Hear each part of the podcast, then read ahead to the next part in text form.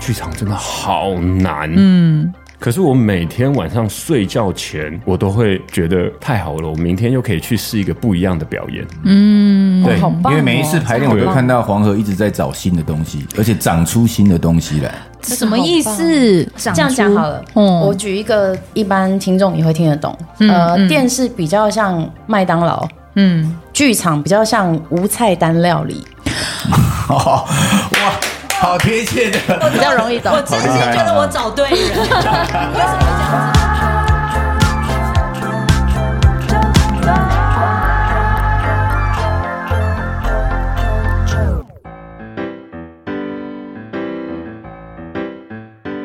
子？欢迎收听周团，我是周九。而今天呢，我们这一集呢，想要邀请到一位助理主持，他是我们的。房宥忻，Hello，大家好，我是今天的助理主持房宥忻。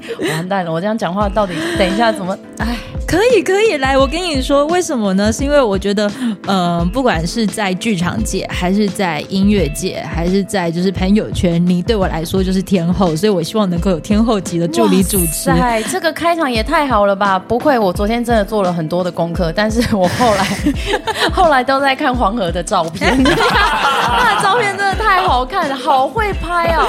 然后那个、呃、那个耀仁老师啊，呃、我后来因为我已经把来宾讲出来了，这样很好。很好，很好吗？你就顺着你的 flow，OK。你现在做的很好，真的哈。现在一百二十分，耶，好。然后那个，我发现我要很认真的就是了解一下耀文老师，因为我们都还没有机会合作到。对对。但我发现后来我都在看他女儿。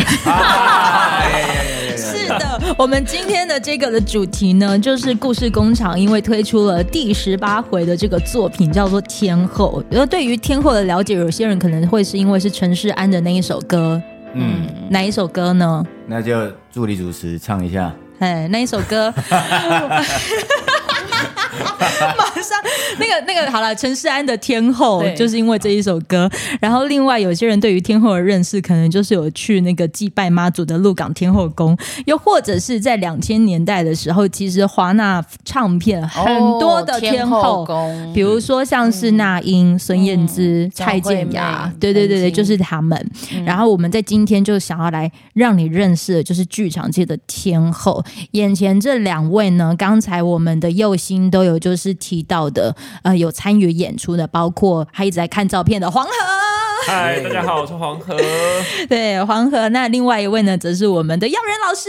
嗨，大家好，我是耀仁。耀仁其实当时有我们有见过面，是因为那个公务员对对对对的这一出戏。然后黄河呢，就是有参与了这次天后的演出。是的，对，你怎么来看着就是这两位要来诠释天后的这个的戏剧作品呢？哇，其实我很期待哎，光想到这两位。就是男神要扮女装天后吗？哎、欸，我是不是会错意了？太直观，太直观，太直观。就是其实也会很好奇，他们会在这部戏里面呈现什么样的角色，嗯、然后会怎么去玩这个？因为我们知道，好像天后的主角是丽英姐嘛，然后梁杨呃杨丽英，她是我的师大师姐，大师姐，对，我们同公司，所以其实我很期待。你们三个人其实都有就是剧场的经验吗？我应该是最唯一一次，这一次是第一次哦，真的吗？我以为我是最嫩的，就没想到、哦、我是剧场新手。哦、你是剧场新手，是的哦，所以一开始非常的苦手。你觉得？你觉得你在演呃电视电影跟就是剧场之间的差异是什么呢？最大的差异是一开始工作的模式不一样，怎样的不一样？剧场它。前半个小时都在聊人类图之类的吗？还有星座啊？没有，因为剧场它一开始是那个排练会非常的多次，跟嗯。呃开放性非常的大，嗯哼，然后呃你有非常多机会可以去练习跟尝试，嗯，最后大家一起磨合到一个特定的状态之后，在呃、嗯、场上演出，嗯，可是戏剧在前面的排练并没有那么多次。嗯，然后呃，前面没有那么多次，所以比较多是大家讨论了之后到现场看这个演员当下的一点即兴发挥，然后大家拼凑出来。嗯，可是剧场它的那个前面的重复性跟练习跟尝试太丰富了。嗯。嗯你知道为什么就是我这一次的访问啊，会希望能够邀请右星一起吗？嗯，因为我觉得右星跟你有一个连接之处，就是你们其实都有受到电视的洗礼过。嗯，哎、欸，前辈在这啊，然后我还好，我还好，你们你们都有，你们都，因为他是老师的视角在看着这两位新生代。嗯，嗯没错，而且、嗯、而且我还有仔细，我虽然很爱看你女儿，但是我还是有。仔细看你的文字，曾经老师有接受过专访，嗯，他讲说，呃，演员呢就是创作再创作，就是要用编剧的视角，也要用导演的视角去看待一个角色功课。嗯，这件事情你记不记得？这种 podcast 我们有聊到这件事情，就是那时候为什么我每次在拿到新剧本的时候，其实我都会陷入一个痛苦黑暗期，因为演员视角去读剧本之后，你转换到编剧去读视角，呃，去读，然后再。在想说，在呈现的时候怎么用导演的时候，常常撞墙，撞得乱七八糟的。哎、欸，你眼前的那一位黄河狂点头，嗯，没有，因为其实，因为我是这两年开始有在做一些表演教育，就是教表演、嗯、表演课，嗯，或是表演指导啊、嗯、等等的。呃，其实我一直一直以来，就是从小演戏到大，我一直不停的觉得演员真的非常需要学习编剧。嗯，他不是要学会编剧这件事情，不用写成一个，你不用变成一个好的。编剧，嗯，可是当你用编剧逻辑去看剧本的时候，跟用演员逻辑看剧本是完全不同的事情，嗯，而且当你用编剧逻辑看剧本，你才真的能够能够看懂剧本的那个核心观念，嗯，才有办法用那个核心观念去跟导演讨论，嗯，不然就会很像是一个旁观者在用别的角度来看待角色，然后来提出一些奇想，嗯，那个东西对导演来说是一个很哈。confuse 对，所以我真心觉得编剧、导演跟演员是三个人要在同一个 picture 上面才有办法做好这个工作的。嗯，对。耀仁老师，你有没有突然觉得好像突然好像未来的那个剧场界还或者是就是这这一块的是有希望的？呃、因为观呃听众听众看不到那个表那个表情嘛，但我可以跟大家分享，耀仁老师刚刚在听我们讲这一段的时候，他露出了慈祥老爷爷的微笑。对呀、啊，因为因为这这两个是不是有点就是太太用功啊？你怎么看？我觉得他们真的很用功哎，而且黄河他第一次来演舞台剧，嗯，我觉得他进入的非常的快。多快？因为很很多影视演员来演舞台剧，他一开始会不知道他的手脚怎么摆，嗯，他不知道。哦，我就是。哦，是真的吗？我我的第一步真的是这样子，后来那个、嗯、因为我自己很焦虑、嗯，然后后来我就去问了导演，导演一开始非常客气的说、嗯：“没关系，你做我自己。嗯”真的已经随着呃首演的时间逼近了、嗯，你知道我花了快一个礼拜的时间把剧本全部放下，做肢体表演课。嗯，对，因为真的太像木头了，嗯，嗯对，很可怕。对，因为影像的东西它可能比较着重，比如说好特写，那我就是脸就好了，对，或者是半身，那我是不用。移动的，对。可是舞台剧变成说，你全身都是被观看的，对对对。而且你在一个很空的地方的时候，你会觉得你的全身整个被放大，嗯。然后当你不知道你你的动机是什么的时候，你你你就会不不知道，就是我到底手脚要摆哪里或什么之类，会会会有一点点不习惯。那我觉得黄河他进入的很快，他好像没有这样子的，嗯，不知道该怎么办的过程。我看排练的过程中，他进入的非常的快。嗯，嗯，我觉得我是。幸运，嗯，就是一开始演戏的时候，我是拍《危险心灵》，然后导演是易智言导演，所以他基本上是。他非常会拍素人，他他是属于开放性的那一种，对，尤其是它那个蓝色大门的一开始就真的是两位素人，嗯，然后就这样子演。我有点印象很深刻的是，易导他当时就是安排的第一场戏是让桂纶镁还有就是陈柏霖在游泳池旁边接吻，可是那是他们人第一场哦，第一颗镜头，第一哦哦，那叫第一颗，对对对对对，果然我真的需要你耶，对，就是所谓第一颗，是。好生疏，但是。嗯，对，就是十七岁应该要有的那个样子。对对对，十七岁该有的生疏。对，所以我一开始在表演的时候是不被限制的，嗯，就会变成说是摄影机来抓我，嗯嗯嗯，所以我很习惯乱动，嗯。可是到后来慢慢拍着拍着之后，知道灯位、镜位、角度要借视线，嗯哼，所以开始要。知道不可以乱动，就跟耀仁老师讲的一样，就是拍戏的时候有灯位有镜位的时候，你其实不能动的太夸张。嗯哼，然后就习惯了说，OK，我如果拍演定了之后，我只要定在这边演完，嗯，大家才执行的方便。嗯，可是到了剧场之后，哦，没有这个东西，因为没有镜头了，哇所以不需要定着了。你可以打开来了之后，我在一开始也是很卡，就是木头。嗯，可是当我知道说哦，没有这件事情了之后，我就可以。终于可以喘口气，可以乱动。哇！所以反而就是在这剧场的话，对你来说反而是个松口气的那种感觉，对不对？嗯，一半一半。我 其实每一天排戏的时候，我都不停的说：“哇，剧场真的好难。”嗯。可是我每天晚上睡觉前，嗯，我都会觉得。太好了，我明天又可以去试一个不一样的表演。嗯，对，哦哦、因为每一次排练，我都看到黄河一直在找新的东西，而且长出新的东西来。什么意思？找出新的东西长？哦、这样讲好了。嗯、我举一个，呃，可能就是一般一般听众也会听得懂。呃，嗯嗯、电视比较像麦当劳，嗯，然后呃，剧场比较像无菜单料理。哇！好贴切的比喻，是不是？这样这样听众是不是会比较懂，比较容易懂？我真心觉得我找对人。为什么这样子举例？呃，在电视上，譬如说我们拿到本，可能有的时候甚至于基本上是没有什么呃准备的时间，那是准备时间很短。那现场可能走完戏之后就开始拍，那就有点像我们走进了麦当劳，它其实所有的排餐都告诉你了，然后你就点，我就要这个，我顶多加这个。或者是我要把这个换成什么，顶多是这样。嗯嗯嗯、但是无菜单料理就是你在走进一个未知的餐厅里面，嗯、其实你不知道你会吃到什么。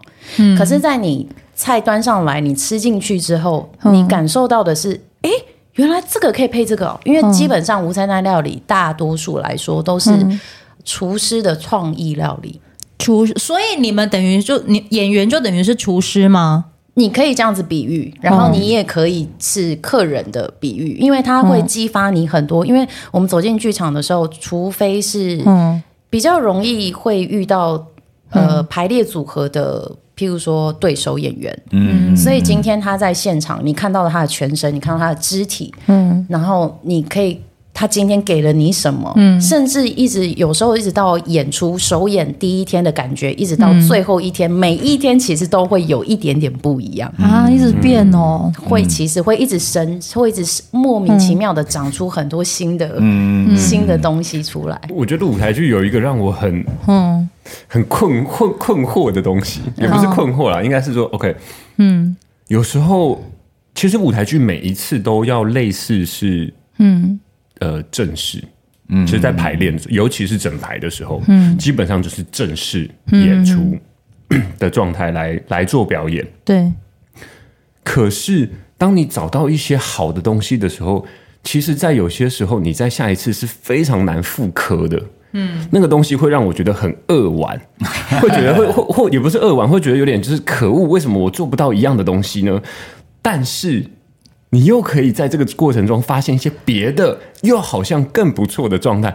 那个东西很令我 confuse，就是，嗯，我到底要 let go 还是我要一直去抓那个，嗯，很好的可曾经做到的状态，嗯。可是，在这个过程中，我就觉得很有趣，我可以一直有新的可能性，而不被界定说就这样做就对了。嗯，对，我觉得这是舞台剧让我觉得最着迷的地方，对，是着很很很有机，很、嗯、很有生机。对对对，我最怕听到舞台剧导演跟我说：“哎，这个这个好保留。”我想说完蛋了，对对，完蛋了，我刚刚做了什么？真的最怕听到这个，因为你们自己也不知道到底要保留什么东西吧？应该知道，我觉得大略知道。可是你要做到呃内心的感觉是一样的，嗯、或者是所有的呃 timing，所有的。嗯怎么讲？感觉对，老师这应该怎么怎么形容？嗯，呃，应该是有分呐，哈，就是说有一些是比较内心戏的部分，对，它的路径可能每一次可能都会有一些些不一样，哎，但是有一些大块的节奏的东西，它可能是可以保持一样的，嗯，是是是，尤其是剧场更好玩的是，当我们。正式演出以后又会不一样，嗯，因为又加入了观众的笑声，观众现场的反应，对，所以到时候又又又会有一些新的东西又会再跑出来，然后因为我们每次会要演个好几场这样子，对，所以有一些那种心理比较心理系的一些流动的东西。他反而会跟着每一次的演出以后，你之后可能又会再跑出一些不一样的路径出来。嗯，那那我觉得导演大部分都后来都不太会去管，只要你自己演员彼此之间你们自己熟悉，然后那个路径你们觉得你们是舒服的，嗯，哎，不要太拖到节奏，嗯，或者是影响到 Q 点，其实导演都会同意让演员去 let go，嗯，你们就自己好好的去享受，好好的去玩吧。可是不是每个导演都可以接受演员这样子的吧？如果他可能就是猫很多的话，呃，我觉得这件事情好像剧场的导演会比电视的导演来的开放许多，嗯嗯嗯、因为会有一个最终的。呃，那个叫什么成果发表？对，就是当观众的反应的时候，有的时候导演是会被说服的，嗯，对不对？在排练场会觉得，嗯，这个会不会有点妥？这个好像会不会有点不够，还是什么？嗯，对。但是当观众参与了这这个整个作品，其实我都会觉得，好像舞台剧或者是音乐剧，有观众参与的这个作品，都会变成他们不只是观看者。他们也是同时参与的表演者的感觉。我这边想要先拉回来一下哈，就是因为我们这剧名叫做《天后》嘛，然后我要跟听众朋友分享的是啊，我们在今天聊的这二十分钟的过程当中，我们都还没有进入访纲哎。哎，我刚刚原本想说，因为郭耀仁老师他有讲说他会进入巡回，嗯，你知道我昨天做了一个功课，什么功课？这一次天后的巡回蛮多地方的哦。哦，对，在新北市艺文中心。就是在板桥，三月十号到三月十二号，哦、然后台南文化中心是五月六号，台中歌剧院大剧院是六月十号两场，哦、然后高雄文化中心志德堂是七月一号、嗯、晚上场，桃园是七月十五号晚上场，就是这一这一些地方，哎，你真的有做功课，给你拍拍，是不是？最开心的应该就是旁边的那些在监看我们的那个 故事工作。终于讲到重点了，对，而且而且郭刚老师默默的拿起 DM。先来问一下哈，你们内心里面呢、啊？你们觉得是天王天后的？你们内心有没有一个对象？我先讲一个好不好？嗯、就是其实昨天的时候呢，我有呃，其实应该是两天前的消息，我不知道你们有没有关注到，就是刘文正不是就是说他他走了嘛，因为心肌梗塞的关系，嗯、然后其实就是超难过的，然后内心就想说啊，就就这样离开了，直到直到好像昨天还是应该是昨天吧，哎、嗯，我呃，我们来讲一下。我们今天录音的时间哦，是二月十七号、十六号的时候呢，就是有公布了说死亡的这件事情其实是假的。嗯，你们怎么看这件事啊？嗯、你们有在讨论这件事情吗？那这样子等于说十五号二月，哎，十五号吗？还是六号？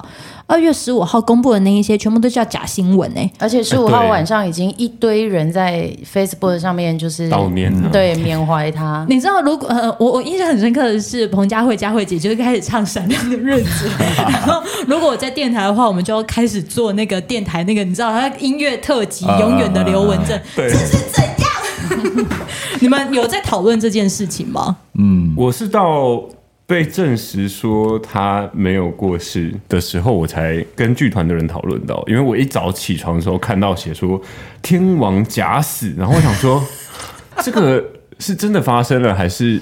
嗯，真的这也太巧了吧！各种 confuse 哎、欸，对。然后我内心就会有一个商业的考量是，如果那两天刚好有哪一些的歌手，就是有一些什么发表还是什么的，啊、那个新闻应该都上不了、嗯。真的完全被改掉，嗯、完全被吃掉。嗯、可是我当下真的觉得说，我不知为何，但是我第一个反应是说啊，要是我是他的话，我大概也会这样做。哦，真的、哦？怎么说？很清幽啊，嗯，就是你不会被。打扰，打扰呀，嗯嗯。嗯，但这件事情吊诡的是，当他的经纪人出来讲说，哦，因为可能有大陆的那个商演要找他，嗯、然后他可能不想被打扰。嗯，我好像又看到了一则新闻的标题，是他自己出来讲说，他跟那位经纪人很久没有联络了。哦哦，所以这个是变成进入一个罗生门。嗯、那这样我就会思考，哦，是不是是不是所谓的天王天后，其实它构成天王天后的一个要件，就是它很多话题。嗯嗯嗯，这就是我想问，而且这一部的舞台剧是不是里面的那一位的主角，其实某部分好像也刚好跟这个新闻有点。相呼应。哦，对，我们的剧情好像有点类似，像这样子。对，我们请耀仁老师来讲一下，就是这个的剧情内容，好不好？有有点像是，如果以现在来讲的话，就像比如说像蔡依林，嗯。嗯，这样子一位天后级的歌手，嗯，然后他在年轻的时候就是呃猝死在自己的去演唱会的路上，嗯，就走了，嗯。嗯。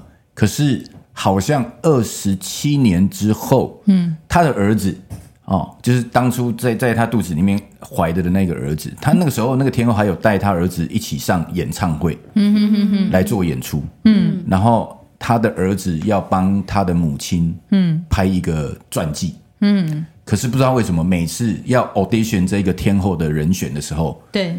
每一个来 audition 的人，比如说方佑兴要来 audition，嗯，他隔天就挂了。对，就是一个充满诅咒的一出戏。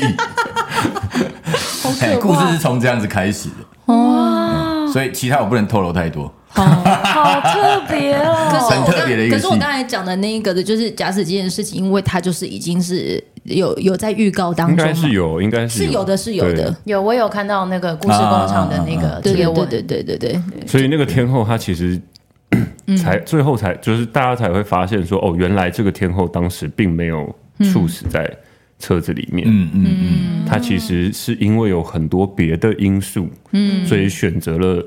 做假死这个决定，嗯，然后我觉得其实这个东西又回到我们前面讨论那个最近的新闻也是，就是不管是讲说经纪人也好，讲说商演也好，这个麻烦也好，那个麻烦也好，我觉得这真的是，就是我觉得是天王天后可能会有遇到这个问题，就是他太多话题了，嗯。太多麻烦了，嗯，所以他最后选择一个说，OK，我这个人设就这样结束。哦，那剩下的其他的麻烦全部都不会有人发现，嗯，因为这个人设在这里就结束了，嗯，我不会剩下的麻烦，我可以用别的人设或是别的方式去面对它，或者是我可以直接就这样结束之后就不再有麻烦了，嗯，所以我觉得这我看到那个新闻的时候是觉得说，哦，他我可以理解为什么他这样做，因为。这真的可以省掉非常非常多的麻烦，嗯，所以这个东西其实它呃，如果真的是来看这一出天后的话，就是你们现在在推的这一出天后的话，你觉得它是会有一些些连接的吗？我觉得会有蛮大的连接的，蛮大的连接。我觉得那个连接是，嗯，每一个人都有一个自己的样子。做出来样子给人家看，嗯哼哼。那但是大家看到的都只是我现在看到的这一个短暂的几个小时、嗯、几分钟，嗯。可是剩下很多很多时间是没有任何人看到的。其实每个人都是这样子，对。所以我觉得天后这出戏会。跟很多人设、人生里面，你如如果你有要扮演哪一个角色的话，嗯哼，其实都会有很大的关系。嗯，你要扮演朋友，你要扮演家人，你要扮演爸爸妈妈、儿子、女儿，其实这些所有的一切，你只要要扮演一个身份，我觉得天后里面都有都会讲到那个。你自己跟你的身份之间的纠葛跟拉扯，嗯，我觉得这件事情很有趣。哎，就是当你变成天后之后的，你怎么自处，以及你正欲望想要爬上天后这一段心路历程，你怎么自处？嗯，这就会有一个很大很大的，我觉得会有嗯不太一样。我猜想啊，因为毕竟我还没到天后。内 心是我的天后，因为他刚才讲了，就是呃，如果我们把天后这两个字定义为可能就是你你角色的呈现，嗯，对，就是你的你在关系里你要呈现的角色是什么？你至少在我是朋友圈里面的那个天后这件事，耀仁老师他如果就是要扮演就是表演老师这件事情，你对学生来说，你可能也是他们的天王，嗯，对，虽然你可能指派功课的时候，他可能会就是很想，为什么？会会有这样子的一个相呼应吧。嗯嗯，会啊，因为我觉得这个戏有一个重点在谈关于我自己想到了，就是关于标签这件事情。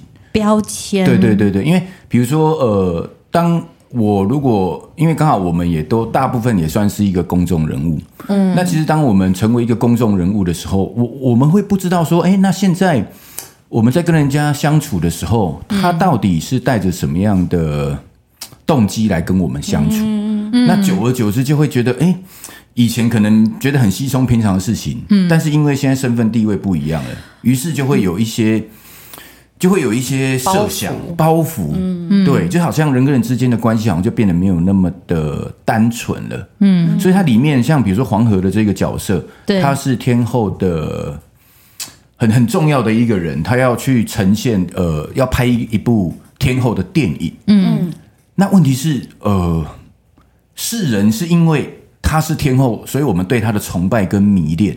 嗯嗯。因为他天后这个角色，我才喜欢他。嗯，还是说，因为我我就是喜欢这一个人的本质。嗯，因为在戏里面，我演一个就是会帮助天后，呃，她为什么假死的一个医生。呃，我对他产生了很大的迷恋。嗯嗯嗯嗯嗯嗯嗯。那我们回到生活上，就是说，如如果方有心，你你的歌迷，嗯，哦，他很迷恋你，嗯，那可是问题是现现现在你你你也许。你你你欠债八百万，嗯，那是什么样的歌迷他会愿意借你八百万的钱？哦，那我就不能让他认识真正的我，他可能就会借我八百万。然后再来，他他当他借你八百万的时候，你你你你会敢收下来吗？嗯、你会想说，哎、欸，他愿意借你这个钱，是不是对你另外有所图？哎、欸，之类的，嗯，嘿，所以我们戏里面就在谈这些东西，嗯嗯嗯嗯嗯嗯，所以所以在里面呢，我。因为我我们自己在在经营这个角色的时候，对，都会再去透过剧本里面，透过角色去发展属于他会讲话的一些台词。嗯嗯。那那我自己在里面有有加一句台词，叫就是说，当我我我我我我在为这个天后在付出的时候，嗯，我才觉得我的人生在发光。就是说，一个人他既然居然会愿意为了另外一个人。付出到这种地步，嗯，他是等于是依附在天后的身上的，嗯，他自己的人生都毁了，嗯、他自己本来本来是有小孩的，都离婚了，嗯、但是他为了要追星这件事吗？他也不是追星，他反而是已经爱上了这一个人，嗯，他并不是因为他是天后的形象才爱上他，而是他爱上这一个人的本质，嗯，所以这个戏很好玩，黄黄河他也有类似像这样子的情况，嗯，就是这个戏他他谈一种人的一种很扭曲的。扭曲的崇拜，嗯，扭曲的爱，哼，就是会走到某一种很极端。好、啊，那这样我会好想要问哦，就是你们，因为刚才也讲了，然后其实你们的生活其实也算是公众人物这件事情，你们是会跟你们的粉丝有什么样子各种的连接吗？因为我我我一定也会有所谓的听众，嗯、你们可能有戏迷啊，还是还是什么的，你们是会有的吗？我这一集有没有可能就是在下一集聊？因为我觉得这下一集应该可以，就是还可以再花更多篇章来聊这件事情。对对对对。如果要成为天后之前，你总是会需要能够被照顾，嗯、或者是被关注。嗯嗯嗯。那你被关注到什么样子的程度的时候，当这些可能原本就是你被支持的力量成为了困扰。好，这个这个深，这个话题很深呢、欸，嗯，很这个好深哦。对，我讲一个小故事好了。在几年前，我跟王仁甫，嗯，哦，我们在屏风表演班有演一出戏叫《六义帮》，嗯，然后那个时候还没有 Facebook，嗯，还是那个 MSN 的时代，嗯，现在很多二零后的不知道 MSN 是什么，嗯，即时通，对对对，一种通讯软体，一种通讯软体，对对对对对对。就是时代感的悲伤，时代的眼泪跑出来。对，好，然后呢？然后那个时候刚好仁府的粉丝就是有加我 MSN，嗯，就有一天晚上的时候，他就。狂跟我聊天，嗯，狂跟我讲说啊，这几年他多多么为仁府在付出，然后他的演唱会什么我们都有去，嗯，然后就是跟我讲很多他对仁府付出的爱，嗯，然后她是一个小女生，嗯，那个时候我二十几岁，他可能大概可能也许是高中生或大学生之类，可能高中生之类的，嗯，对，他就整个晚上在跟我分享他多么崇拜人父，然后为他付出很多什么什么什么之类的，嗯。那这个就是我我在戏里面的那个刘医生，嗯，他他他在有机会告诉紫云的时候，就是哎，我我我当初第一次见到天后的时候，等一下，老师紫云是谁？紫云他在戏里面就是演一个要去甄选成为天后的一个、哦、女女孩，一个网络歌手。就是刚才黄河说的，只要去甄选这个角色，可能隔天就会挂掉。那他有挂掉吗？他他就是唯一没有的，他是有可能可以成为天后的人。命这么硬啊！对，他就命就是命很硬。对对对对对。然后呢？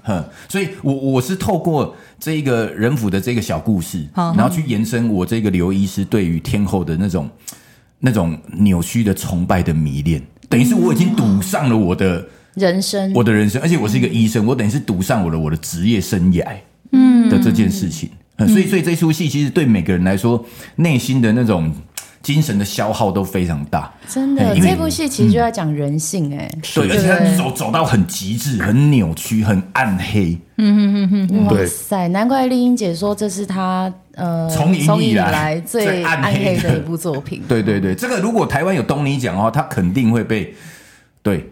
被提名 最佳女主角，哎哎，我怎么不是得奖？突然间零转折的很保守。还有别人的，谦虚了，谦虚了。不然这是我们家丽英姐演的，她绝对会得奖的，一定得，一定得奖。真是太幽默。好，所以我觉得，如果我在下一集真的可以做延伸的话，因为这个真的可以聊太深。如果既然要太深，它需要花一点时间聊。嗯、你到底是要成为天后好？还是不要成为天后好。可是如果我的本职或者是我的天赋就是在表演呢？嗯嗯，我还是需要舞台啊。那就是小朋友才做的选择喽。我先成为天后，再选择不做天后。嗯嗯嗯嗯。例如刘文正。而且更好玩的是，这个成为天后的人，他并不是自己想要成为天后的。嗯，他是被逼着，他是想要。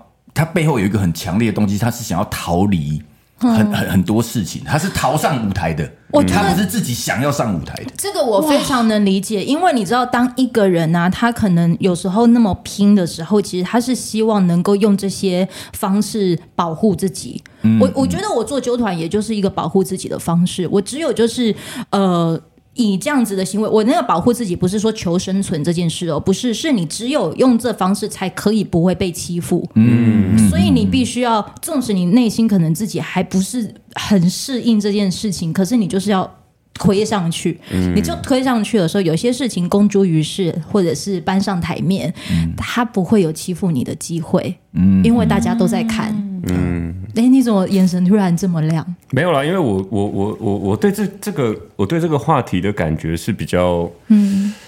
嗯、呃、不小心的，因为我一开始演戏是不小心的，嗯、我是因为朋友去试镜，嗯、然后他们就是一群女孩，嗯，可是危险心灵都是男生的角色，嗯、那导演他们就问他说有没有男生的朋友去试镜，嗯、我就去试镜了，这样子，嗯、那也因为这样子演到危险心灵，嗯。就不小心变成了演员，嗯、可是对，可是《危险心灵》其实拍很久，嗯、拍大概六六个月到八个月之间，嗯，所以中间有很多时候我都会觉得，为什么我一个十五岁的人 要天天来这里跟一群大人们一起工作，嗯，这么久这么辛苦，每天工作十四个小时起跳，嗯。然后我就觉得说，为什么我要干这件事情？然后到最后啊，拍完他不小心得奖了，然后好像一路很顺利，大家都觉得说，哦，黄河你一路都表演的很顺利。但是对我来说，我会觉得，哈，什么什么意思？那个是我在当下，我一定得这样做不可。嗯，如果我当下不这样做，我就完蛋了。嗯嗯嗯，那个要拍八个月，我不能不拍完它。一导他们其实是每天开车到我家楼下，要想要拿刀把我叫 架着下楼去拍片那种状况，就是真的，因为太累了，太久了。嗯，你没有办法，你中就是你十五岁，你很难，其实很难控制，而且每天都要拍。嗯。对，所以当下其实，在拍的过程中，我觉得导演他们应该是想把我杀掉，因为你不出来，哎，但很像是哦，这真的可以很能聊。因为前阵子我听了那个曾宝仪、宝仪姐的那个她的 podcast 的节目，然后他访问了那个朱延平朱导，他里面就有讲到说，他当时可能拍许不了，或者是当当时那一些的电影时期。因为黑社会是要架着他去拍的，对对对对，因为他拍的都会卖座嘛，啊，这个就是黑社会，呃，黑社会就直接架着他，就是。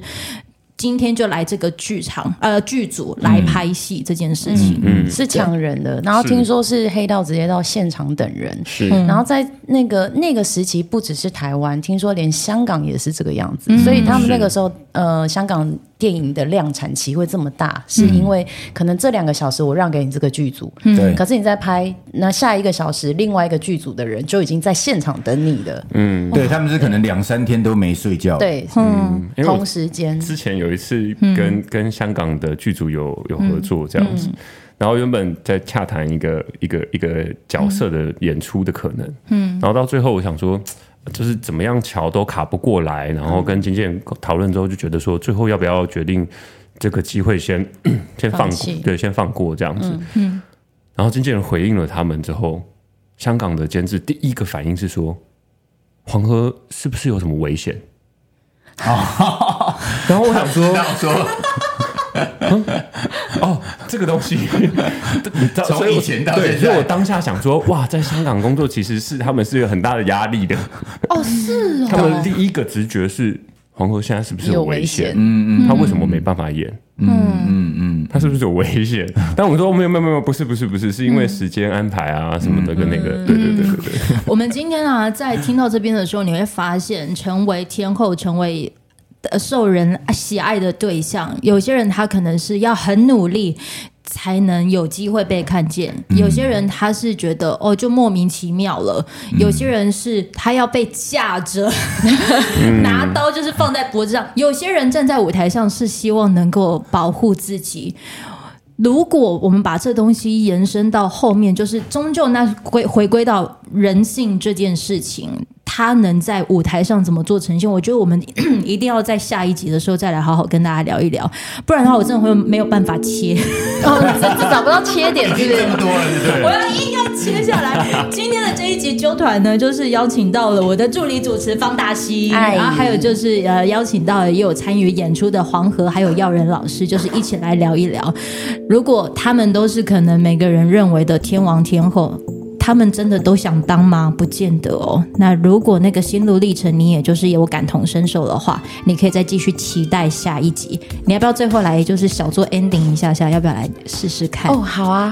人们所谓的做自己，其实 直接念，突然咬文嚼字了起来。他这个 DM 用的这么漂亮，而且那个文字这么的，嗯、对不对？嗯。这么那那，我觉得拿来做结尾不错。好，来，请说。嗯。人们所谓的做自己，其实是想成为别人。我有多无耻，就代表我有多渴望被爱，不择手段也要让美梦成真。好的，这个结尾非常谢谢我们的大师兄，就来做这样子的诠释。下一集呢，我们再来好好的聊一聊故事工厂的这一个的大戏，名称叫做《天后》。我们下一集见，拜拜，拜拜。